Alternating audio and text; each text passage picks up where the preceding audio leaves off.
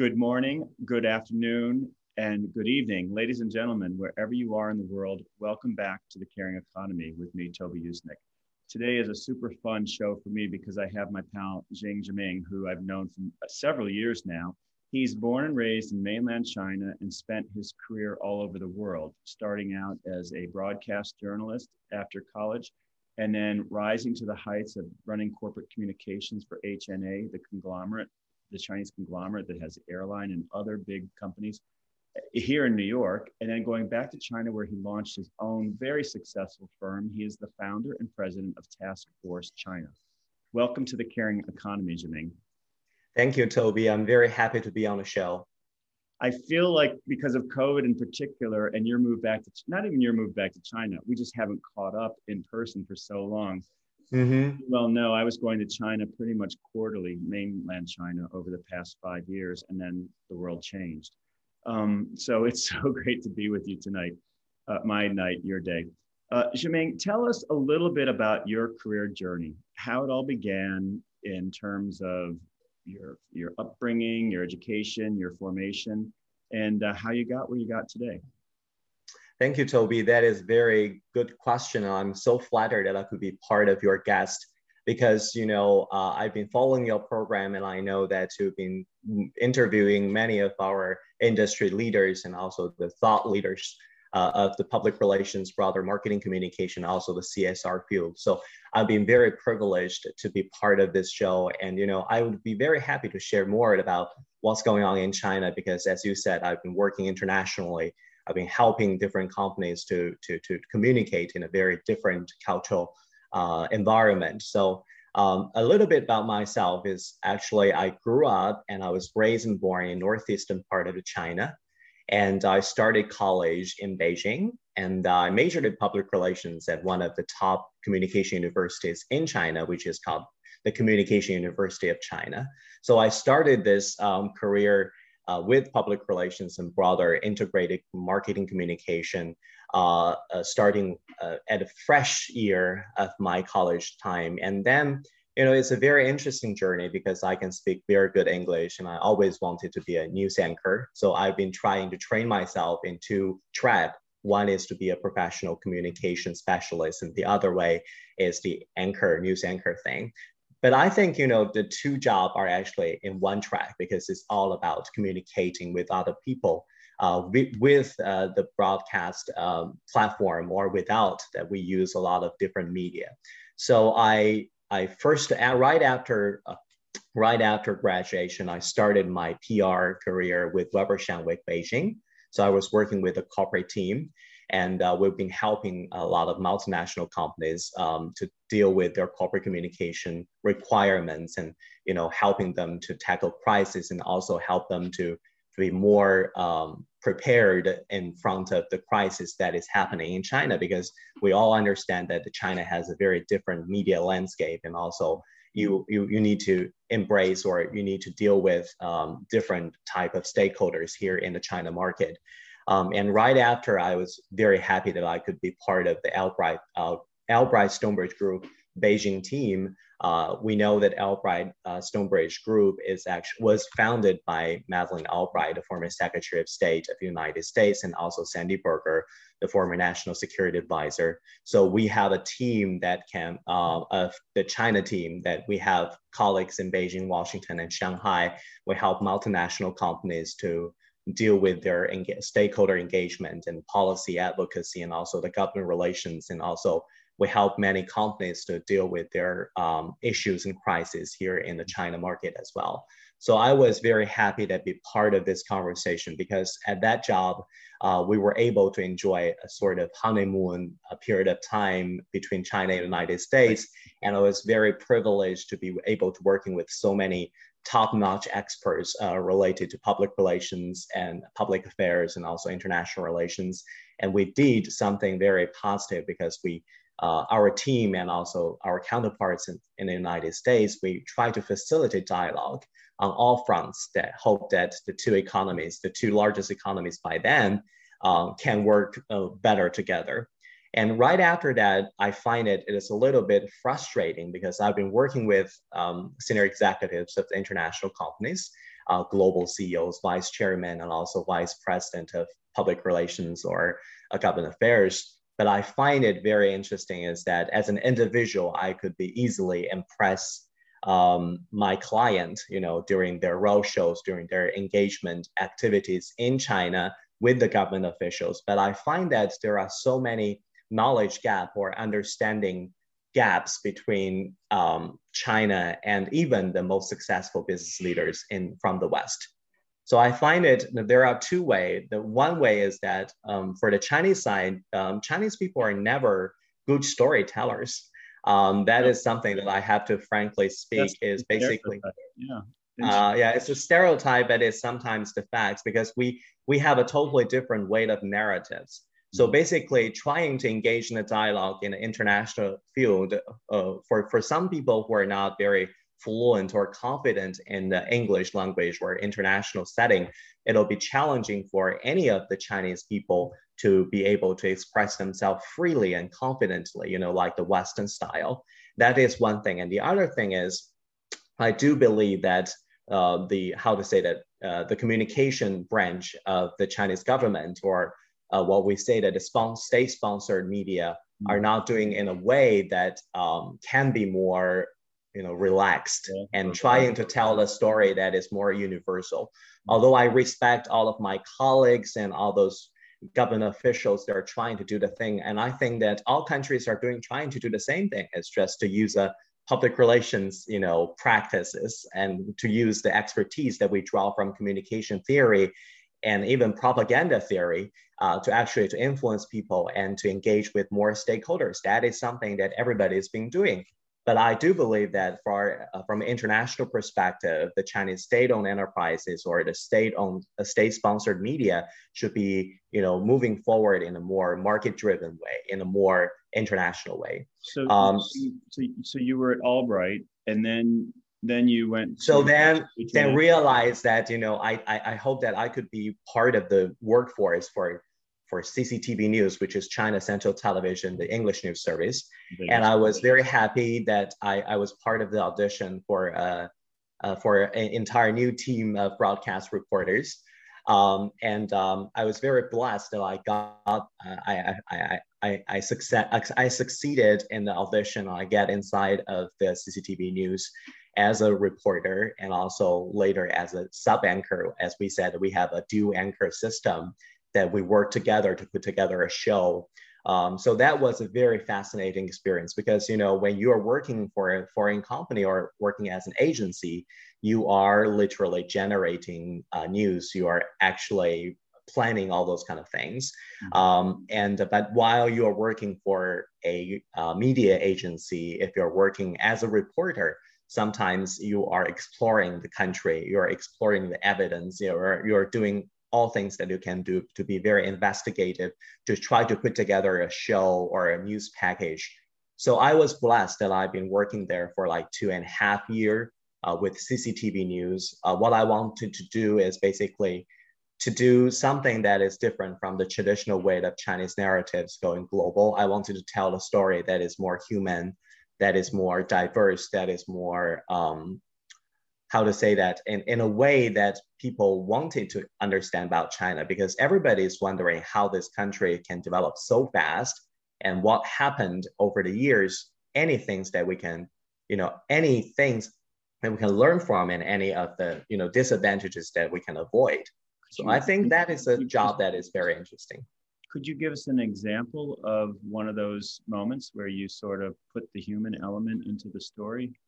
Actually, I, I think, you know, working as a reporter, especially for um, CCTV News, because they're one of the most influential media outlets here in China. So, for instance, like the August 12th uh, in 2015, there were two major uh, blasts or explosions taking place in the port of Tianjin uh, right like 200 kilometers from Beijing. So it was a very disastrous uh, event that, you know, uh, one of the um, warehouse of the Tianjin port actually went explosion. Um, and uh, I was the first um, English speaking re news reporter covering the issue. I actually understand that it was very urgent. So I, I, I I take a I took a cab and just to drive me like three hours, and then we were there with my cameraman. So when you are there um, at the very front line of reporting a disaster like this, and also the fire is still burning, the explosions are taking place occasionally after the main explosions, you find that you know it's urgent, not necessarily to figure out what has happened, but what can be done. Uh, the first thing is uh, the thing is still evolving, and we know there are chemicals, there are some explosive that are still in dangers. Mm-hmm. So as a reporter, you don't necessarily wanted to criticize or started to finger point what's going on, who is doing wrong. You wanted to care about the vulnerables. Yep. Uh, you wanted to care about local government, how they evacuate the local residents. You wanted to know how the the, the wounded are treated in the uh, in in the hospitals, and also you wanted to know how the corporations are are living because their their operations are suspended or suspended, and you wanted to cover a lot of things. So these are the things are non ideological. Uh, it is for I, I was just right. following the instinct of a reporter that wanted to discover the truth. And you know, you, you try to bring something that is live and that is fresh and that is not finger pointing at the very beginning of this event. You find that you, first of all, you fulfill the responsibilities that you have as a reporter. And the other thing is that when you have a human angle, you find that your stories are, are least are very, very um, touching in a way that you presented facts, you presented uh, the reality, and also you hope that this thing things can move forward.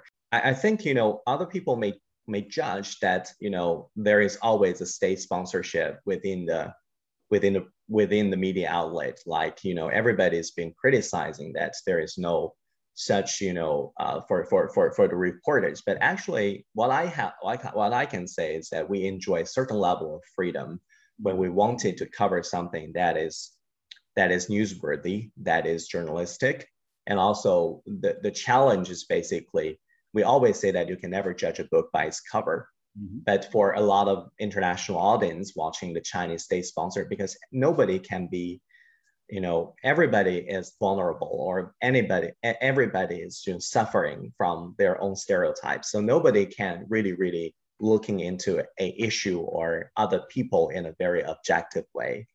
Um, but but what i've been trying to do is just how can i do something that can actually get people heard first and try to understand to know the facts before they judge which seems to be sort of one of your career talents, really. So, so from CCTV, you move on, but throughout, you've always put, I think, a higher purpose in your work, in your storytelling as a journalist, your reporting and research and whatnot, to your corporate communications and public affairs work, um, which is so consistent with the message of the caring economy, right? Yes. You, you mm-hmm. can make a living, but you can make a life by making a living while making a difference it seems to me. So and you've done that. How so where did you so cctv then you went to hna or how, how did it unfold? Yes i i was i was relocated to shanghai and one of the field reporters in shanghai covering the whole we call the yangtze delta region mm-hmm. news which is one of the most economic dynamic uh, region in china. And I was very privileged that I could be part of the G20 summit in Hangzhou in 2016, I was part of the team covering the summit.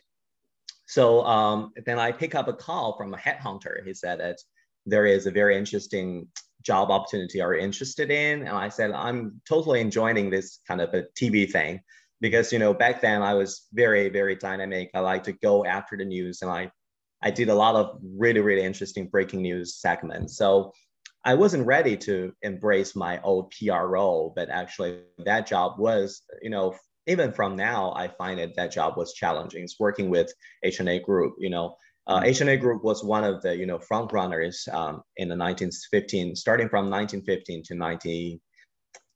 Uh, no, not 1915, no, 2015 to um, to 20, let's say, 18. Mm-hmm. Um, Tell our yeah, doing about HNA Group because we know that some of us know the airline, premier luxury airline, but then all the conglomerate properties were truly global and China going out into the world and investing and acquiring, right? Yeah, so it was a very large company and a, and, and a company that growing from China, they have an ambition to operate globally because the nature of their business, they're in the airline business, they're in the tourism business, they're in the logistics business, and also everything follows after that, centered with their core business on aviation. Mm-hmm. So I was very blessed because you know that period of time that a lot of Chinese companies are going global. It's like the Japanese are going global. It's like the Saudis they are going global. So whenever a newcomer of global globalization enters the, the arena, the center stage, you know, the Westerners or the international press, everybody is curious. Why are you here? Where did you get the money? And what are we going? are you going to do after you acquire all those kind of assets? Can you manage them? And you know, there are a series of questions. I think they're genuine, right? They're genuine in a way that you know people need to be responsible for their jobs, and also everybody is curious but the, as as I said that you know it is not you know it's a fresh experience for a lot of Chinese companies when they're trying to go global.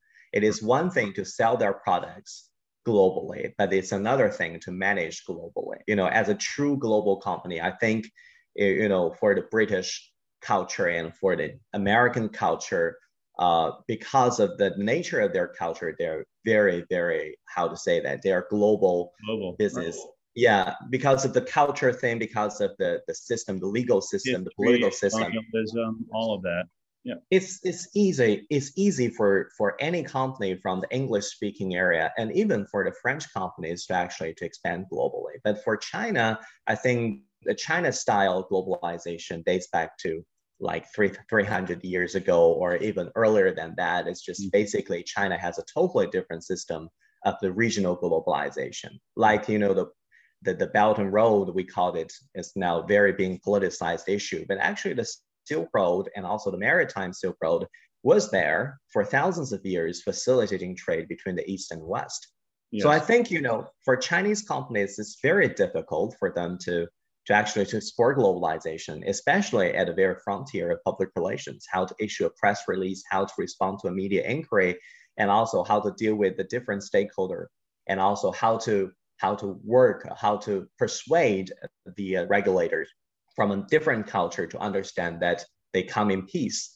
So I think that is a job that I find very fascinating because you know it is a nature of business that it should be global, but actually a lot of things happen as there are geopolitical factors. There are also huge management issues within a large comp- company, and also for globalization, every company need to draw lessons from draw lessons from, from other uh, uh, frontiers. So, so that job gives me very interesting access that I could be traveling across the world and I can talk with different people, talk with media representatives, reporters, and uh, engage with uh, on behalf of the Chinese conglomerate. You know, find it very interesting to actually to to make their debut on the international stage. So that's why we, we, we, we met each other in New York. Yeah, we met thanks to Richard Edelman, as I recall, um, who I'd love to have on the show. Um, but uh, is it fair to say, though, that a lot of people back then, in particular, were looking at you as a representative of contemporary China and thinking money,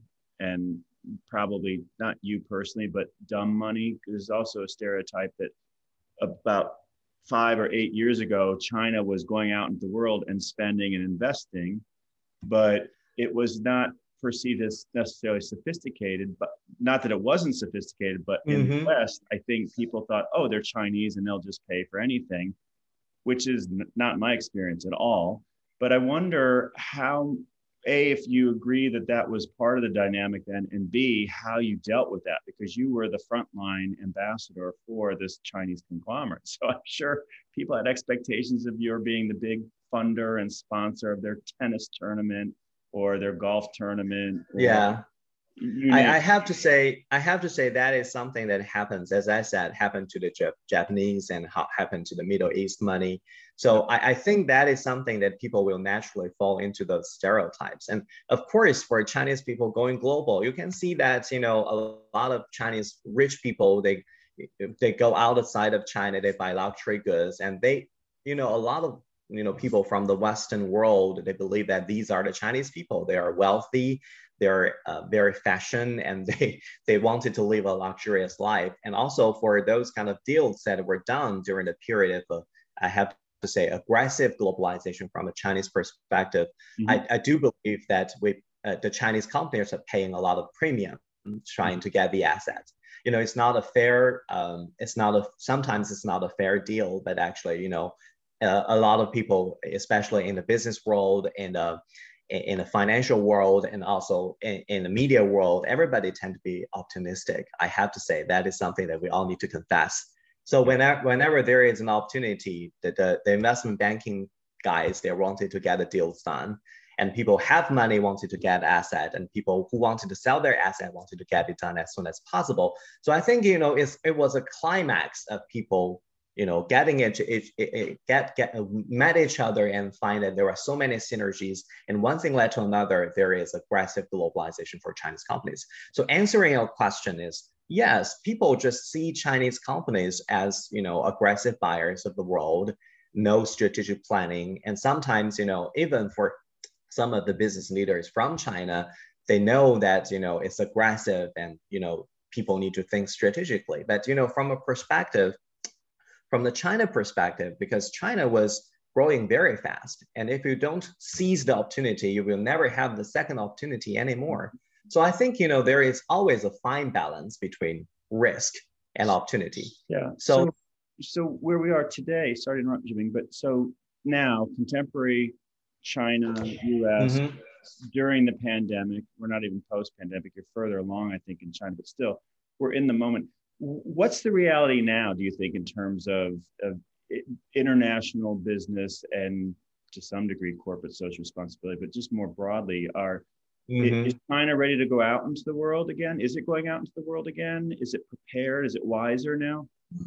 I, I think I think I think the term of globalization you know, the definition of globalization will be changed, will be revised because of the pandemic and because of the nationalism, because of the geopolitical fights between countries and cultures. So I think, you know, we can, from my understanding, the globalization will never go back to where it was like 20 years ago or 15 years ago. So we need to redefine the new globalization in a way for business, for governments, for NGOs, and for all those kind of philanthropic charities. Uh, from what I see is that because of the pandemic, because of the shutdown of international communication, you know, meeting facing face to face and, you know, having physical interactions with each other, get together on a reception, know more people, and get yourself, your culture, your company exposed to a wider community is what we do, right? Even with CSR and the caring economy concept, we wanted to engage with more stakeholders to get them on board of what we are doing. Yeah. So I think, you know, at this period of time, globalization will never be the same. That is something that I, I think a lot of my friends also agree with me in China. And the other thing is I find that it is even more important for companies or governments to, to start to re-kick off the dialogue with other stakeholders uh, from your culture group, uh, uh, from your cultural group or not from your cultural group to restart this dialogue in a more genuine and more human way. It's like what we've, we've been saying that although there are so many differences between China and the United States, but as the two largest economies in the world, we mm-hmm. definitely need to we definitely need to work together to solve some common issues like the climate change issues, right? Yeah. So from that end, we need to be very imaginative. How can we incorporate all those kind of concepts of kindness, of responsibility, of genuine human interest mm-hmm. into our day-to-day jobs to depoliticize a lot of issues that shouldn't be politicized in the very first place. So that is something I think that, you know, like you and I working in Beijing and New York, we need to do more to facilitate that kind of discussion is first of all, we need to acknowledge that globalization will never be the same. And because of the pandemic, because of the nationalism, because of the geopolitical fights, you know, understanding each other requires a depoliticized vehicle, I think, which is the CSR and the philanthropy, the caring economy concept. Thank is you. we need to care about each other. Thank you very much again today on the Caring Economy. It's an honor to have my pal for many years now, Xing Zheming. He is the founder and president of Task Force China. Zheming, I want to ask you a little bit more about that in terms of CSR. I, I agree with everything you said. And yet, uh, after all my years in China, I feel, and I'm a, I think a, a champion for contemporary China. Uh, mm-hmm. I don't, I don't I don't deny that there have been rough patches in China's past, to say the least, but I think contemporary China is a different story. I think of you, quite frankly, as sort of my China whisperer. I think of you as a spokesperson for contemporary China because you are you're in your early 30s. You you understand millennial and Gen Zs, and you understand old fogies, and I just am optimistic about you about what mm-hmm. you and your peers have shared with me in my travels and work in China these past five years. And I feel that it's not necessarily heard or understood in the West. And so mm-hmm. I wonder if you agree with that and what you might want our listeners to know that they don't know or try and understand. I mean, going back to the question is that Chinese people are, are never good at telling stories. Sometimes, you know, Chinese people are being humble and they don't want to brag things about. So for me, it's like I'm only, you know, I as I said, I'm I graduated from a communication university of China, and I've been I've been blessed that I grew up with a generation of young people that are so talented, they're so inclusive and international. So I think I I only I'm part of the community that em- embraces diversity, embraces challenges. Um, that is something that we see totally different from an from the Western world, Western world at the moment is because we see a lot of young people in the Western Western world are frustrated about everything that is going on. Mm-hmm. But if you come to China, if you see, if you really get to know the people, we will find that this is not something that some weird thing that you know comes out from a very standardized national education system or anything like that. It's basically this kind of dynamics and it's very spontaneous. Everybody, because we witness the high speed growth um, throughout our career and also throughout our growing. So basically, we, we have faith in the future, and we know that it is only possible to work harder and to be innovative in order to get a better life. Mm-hmm. We never wanted to wait for anybody to, to, to give a helping hand or just to give me the food and there is all and we, we had this conversation last year when we debuted your book here in china is that we said that philanthropy should be something that you you don't give people the fish you need to teach them how to fish. Right. so for, for from the contemporary china as you put it together i think if we define that period of time is basically i think after the reform and opening up in the ni- late 1970s so the china has been changed dr- drastically and some of the narratives and some of the narratives that are controlled by the mainstream Westerners are very limited because everybody wanted to, to selective artic- articulate certain things and issues they care about. So a lot of discussions that is happening on the Western uh, press, I, I, find it very biased because I can navigate both Chinese culture and English culture, and I can just be a fair judge in terms of all those kind of things you know unfolding in front of me so what i've been saying that you know um, for a lot of people in the western world first of all chinese people are coming in peace but you know it's a 1.4 billion country people right. country so mm-hmm. there's always a minority group that are try to be more aggressive or tend to be it's, it happened in every culture but uh, what i can say is that you know every time i came back to my hometown or if I'm if I'm done with my international travels, I came back to China.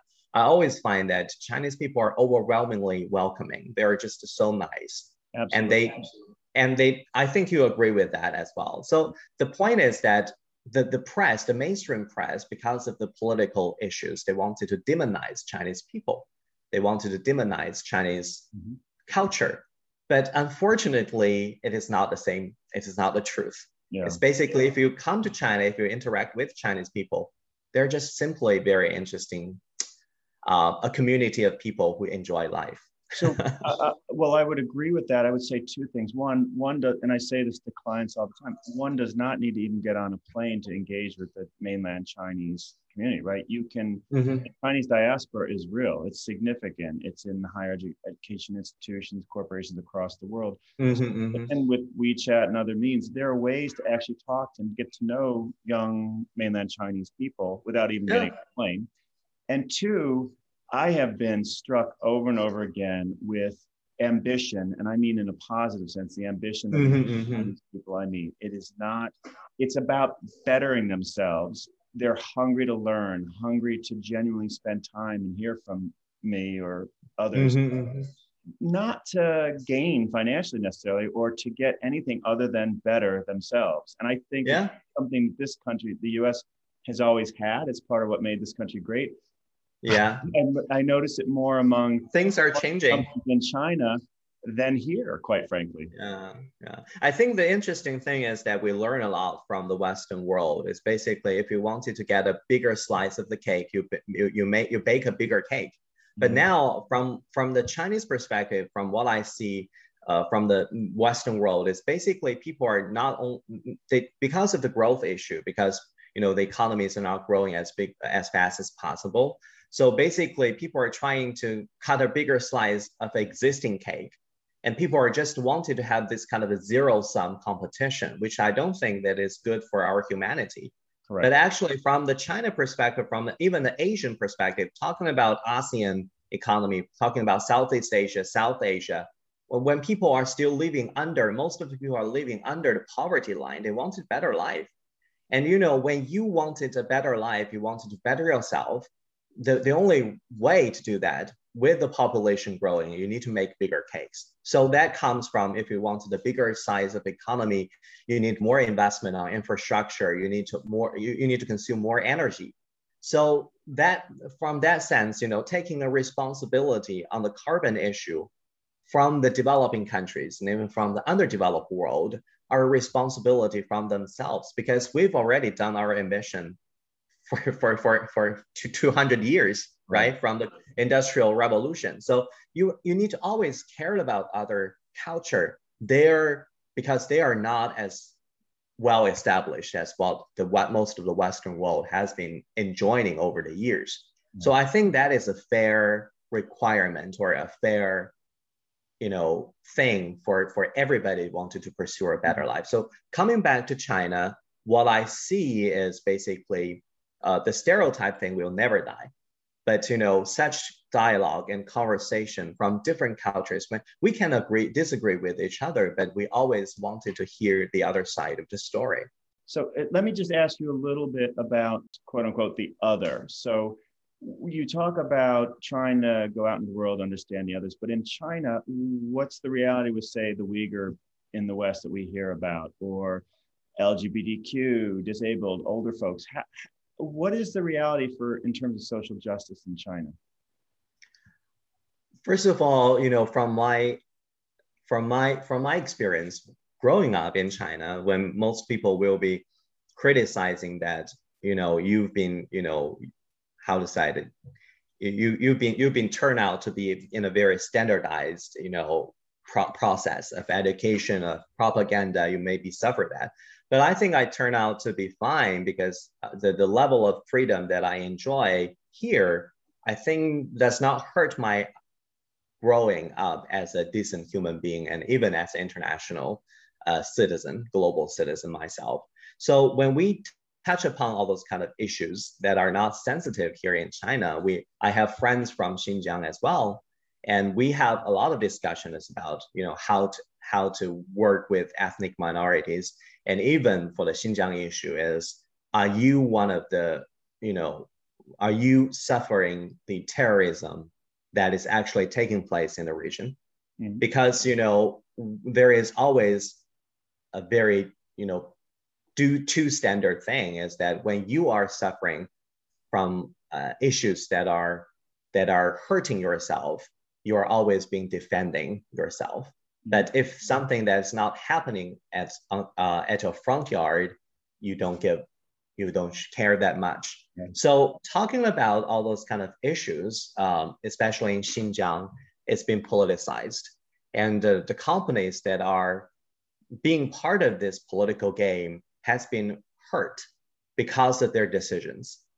Um, I don't have firsthand knowledge about, for instance, about the BCI thing, the Better Cotton Initiative that was happening like one month ago when people are just discussing about how an international initiative can be so politicized and how international companies are so uh, misinformed uh, by making so many uh, important decisions for their supply chain, right? Because it's not only a political decision, it's also a business decision. Uh, and also, when you are facing a large market, consumer market like China, when people are saying that, okay, we are literally not trying to be a work terrible person by you know imposing our advantages as the largest consumer markets by you know persuading you to do something that is not up to the you know standard from the western standard. But you know at least you need to be informed before you make all those decisions. So as i said i don't have firsthand uh, information in xinjiang because i have been i haven't been traveling there but i do have friends that are telling me that is not the case. So before I can go in and investigate on myself, or if there is no authoritative third-party international agencies can give the evidence, I think the, the interesting part is that we need to trust people we trust. Mm-hmm. Um, so that is how I get the facts that I believe that you know there are frustrations from certain minority groups, especially for the LGBTQ community here, as we said, because I've been working with some very leading LGBTQ companies here in China mm-hmm. talking about same sex marriage. It is not only a thing that is a legal process, but it's also a cultural process and also it's also a Asian culture perspective mm-hmm. thing. It's not only happening in mainland China, but it's also an issue that is open for discussion in many other Asian countries. So if you are understanding this certain issues in a more um, uh, in a way that you are more informed with a historic context, with a cultural context. Mm-hmm. Uh, most of people will never reach into conclusions this fast, and they will try to discover more. And that is something that I believe that governments across the world are losing credibility. Is mm-hmm. because they always wanted to present themselves in a very, very genuine way that while they're politicizing issues, while they are losing political trust with each other, the dialogues are tend to be very difficult to restart. So, Zheming, I, I, want our audience to know that if and when they want to work in China, they need to know you and speak with you, uh, Taskforce China. Um, so, how does one find you? I, I mean, I mean, we, we we tend to be stay low profile because I, I was blessed that I I could be able to working with so many renowned institutions, uh, corporates, and also fascinating experts in the field. So I started this company in 2019. So I've been blessed that a lot of people are referring business to me, mm-hmm. and we tend to become a boutique style um, full service agency that can help people to really, really solve the issue here in China and outside China. So we help a lot of Chinese companies to engage internationally as well. So uh, I think you can find me on LinkedIn, uh, and also I'm on Twitter. I, am always happy to have conversations with you, Toby, because uh, you've been a role model for me uh, for this career. And also, I think, you know, uh, we, I know you and your family for so long. And I think, you know, post pandemic, we would definitely do more things like this. I'm mindful of the time, Jimmy. I want to ask you one last question about mm-hmm. um, again, corporate social responsibility, way forward. I think China is some of your clients. You're working with the largest, if not the largest, one of the largest solar manufacturers in China. Yes. I think there's a lot to be optimistic about coming from China on climate. Um, but what do you think? Is China doing its part? Yeah, I've been working with some of the world renowned, excuse me, um, I've been working with some of the world renowned companies that are in the renewable energy sector. Mm-hmm. And um, I was blessed because of, you know, you know, be part of this kind of uh, journey that is moving forward in the next 30, uh, three decades, five decades, is trying to, you know, we create a net zero world altogether. It is not only a job for the world uh, uh, United Nations in New York.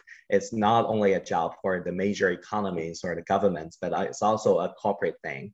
Uh, but why is that important? Because if we wanted to undergoing a transformative um, energy transition, we require uh, inno- an upgrade of the infrastructure that we have now. For instance, everybody is shifting to EVs, electronic vehicles. Mm-hmm. But if we are charging our EVs with non-green electricity, we are not helping the issue. Mm-hmm. We are just uh, partly helping the issue. And we, if we are using the EVs that consume, that em, emit a lot of carbon dioxide, that means that we are not eco-friendly as well. So it is not only a job for one government, for one corporate, or even for one citizen. It is a thing that for all humanity. For instance, my clients, LONGi Group, is a listed company in China, and they are one of the largest manufacturer of PV, PV products. So the thing is that they've been helping to innovate and with their help, they invested a lot of things, a lot of money on R&D, even as a, a listed company. And even compared with the industry average, they invested a lot of money on R&D. And the result is because of their lab results, because of their manufacturing facilities improvement, actually now the solar prices or the PV prices are only 10% that of 10 years ago. And why is that possible? It's not only because China is the largest manufacturing country, it is also a country that embraces a very large ambition to shift its energy sources into more renewable one. Mm-hmm. So uh, China has a lot of places for such massive application. And then these sort of companies can use these advantages both domestically and internationally to actually to upgrade their products in a way that most of the Western countries cannot imagine. By making cheaper products that are more available, not only to the countries, developed countries like German, Germany, or like the United States, like the United Kingdom, but also for developing worlds. Mm. And that is something that is transformative in a way. And uh, by working with all those kind of scientists, guys, and business leaders that are, you know, majored in physics, and I, I, I find that you know the, the way that they pursue business success is not only only on how we you know build a bigger team. Mm-hmm. They really cared about a decarbonized world. They really really care that this is something that can be solved with technology. Again, ladies and gentlemen, again today it's been such a privilege to have the founder and president of Task Force China, Xing Zheming, I hope you'll come back because we haven't begun to scratch the surface on so many social media, TikTok, WeChat, and just yeah. much more. So, Zheming, let's think of this as our first chat, and we'll get you back later this year. Thank you so much, Toby. I'm very happy to be on the show, and it's always nice to have those these inspiring discussions with you.